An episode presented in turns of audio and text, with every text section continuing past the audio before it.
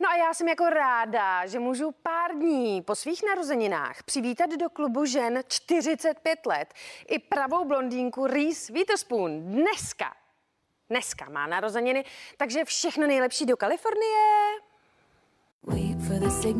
Filmovou hvězdou chtěla být už od dětství a první filmový debit přišel v 15 s hlavní rolí ve filmu V měsíčním svitu. Moje máma na mě byla fakt naštvaná, že jsem odešla z univerzity a zdrhla do Los Angeles k filmu. Chtěla ze mě mít doktorku, speciálně plastického chirurga. Promiň, mami. Sorry, mom.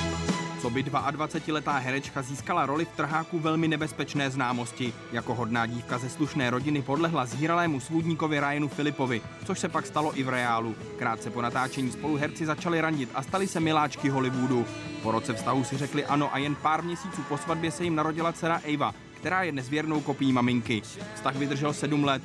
Po rozvodu se herečka nechala slyšet, že jí ex-manžel podváděl, měl problémy s drogami a záviděl jí kariéru. Věděla jsem, že to bude velmi těžké, ale prostě už jsem nemohla dál. Byla jsem navíc velmi, opravdu velmi mladá a kdybych to neudělala, nebyla bych dnes tím člověkem, kterým jsem. Celý svět okouzlila co by vysokoškolačka v pravé blondýnce.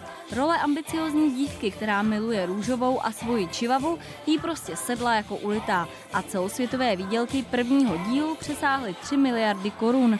Reese Witherspoon si z natáčení prvního dílu mohla odnést všech 60 outfitů Elle Woodsové, které má dodnes v šatníku.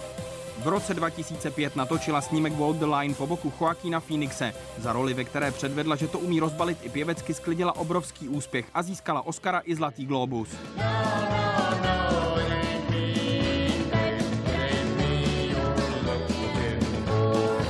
Dnes žije tahle trojnásobná maminka spokojený život s druhým manželem, kterým je agent umělců Jim Todd. Pro zajímavost dům v tudorovském stylu v LA blondýnka pořídila za 280 milionů korun.